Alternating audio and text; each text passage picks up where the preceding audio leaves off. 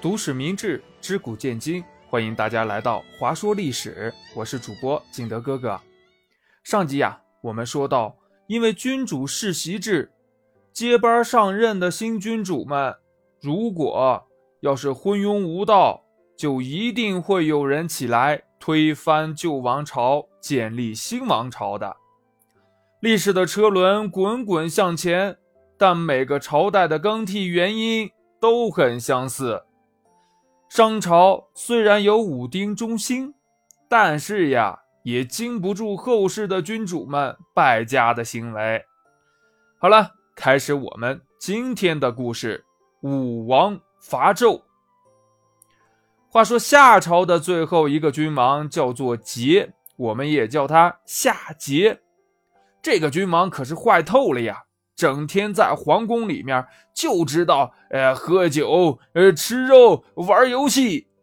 谁要是敢管他，或者呀给他提意见，轻的就骂，重的就打，再严重点儿就直接推出去给杀了。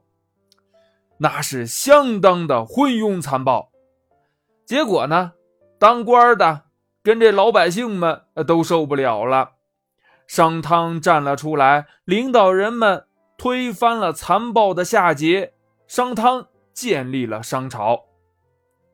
再说这商朝君王的位子，也是爸爸传给儿子，儿子再传给自己的儿子，就这样传着传着传着，就传到了纣王的手里。要说也挺奇怪的，纵观整个历史朝代。都是在不断的反复中前进的，就比如这纣王，他跟夏朝的夏桀，真的毛病呀，呃，是一模一样的。其实最早商纣王继位的时候，他还是很不错的，文能提笔安天下，武能马上定乾坤。传说呀，这商纣王都可以徒手打败老虎呢。但是吧。到了中年以后，就不再是一个谦虚勤勉的君主了。他宠幸美女妲己，什么都听他的，自己一点判断能力都没有。原来呀，他还听别人的建议，但有了妲己以后，就完全用酷刑去治理天下，还以观看别人受罚时的惨状取乐呢。哎呀，你看，这不就神经病吗？结果呢？纣王的叔叔比干来劝他：“哎呀，你要多关心一下国家大事，不能一直吃喝玩乐。”他呀，竟然把他的叔叔给杀了。还有另外一个叔叔叫箕子，他见纣王如此的昏庸残暴，就整天的装疯卖傻，就希望呀能保全自己和家人的性命。哎。您是不是已经发现了，商纣王在中年以后犯的错误跟夏桀是一模一样的？这样的统治方式只能让别人起来反抗。周武王姬发就是这样一个天选之子。原来呀，在商朝时期有三个诸侯国，首领被称作三公，分别是九侯、鄂侯。和周武王姬发的父亲西伯侯，九侯呢有个漂亮的女儿，就把她嫁给了纣王。但是他女儿不愿意跟纣王过荒淫无度的生活，结果这可惹恼了纣王，不仅赐死了他，连他的父亲九侯也给处死了。鄂侯为九侯的事儿呀，跟这纣王进行争辩，结果呀也被纣王给杀了。西伯侯姬昌听说这件事儿以后，就叹了一口气：“唉，就这样一口气，结果被别人给检举揭发了，禀告给了纣王。纣王立刻将姬昌抓进了监牢里。这个监牢呀，就是现在河南省安阳市的优里城。哎，有兴趣的小朋友呀，可以去看一看。再说姬昌的家人。”赶紧找来了珍奇异兽、绝色的美女，哎，通通的都献给了纣王，希望纣王呀能放了姬昌。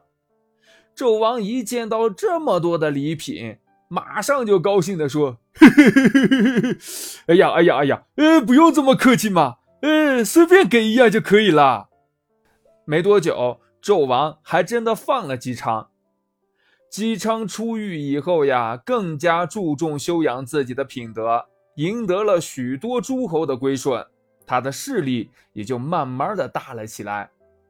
他后来又找到了姜子牙。担任辅佐大臣，并尊称他为太公望，什么意思呢？就是说姜子牙呀是自己的祖父太公那时候就一直在殷切盼望的人，所以叫太公望。只可惜呀，姬昌没有多久就去世了。武王姬发继任以后，在国家大事上，除了听姜子牙的。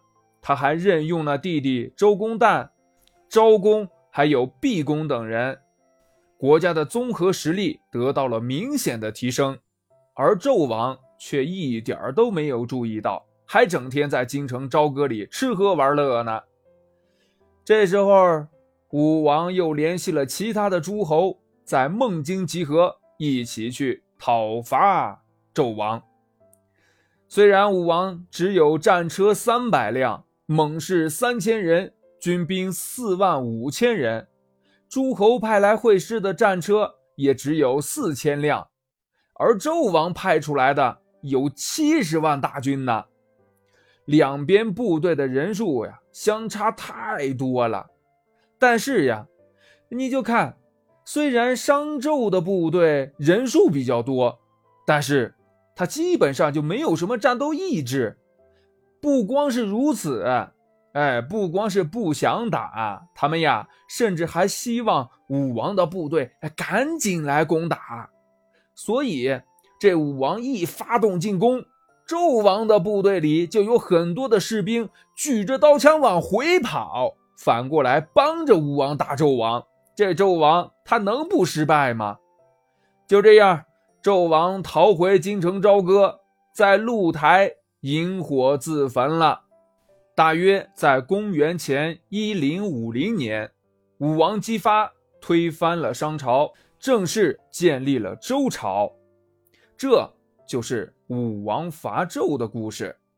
那亲爱的小朋友们，你有没有发现，在故事里边，纣王昏庸无道的时候，哎，一有人管他就生气，这一点儿像不像你呢？那。如果你有这样的问题的话，你应该怎么改变呢？好了，本期的节目就到这里，感谢您的收听。喜欢本栏目的话，欢迎您的点赞、评论和转发，但不接受小朋友们的打赏哦。谢谢大家，我们下期节目再见，拜拜。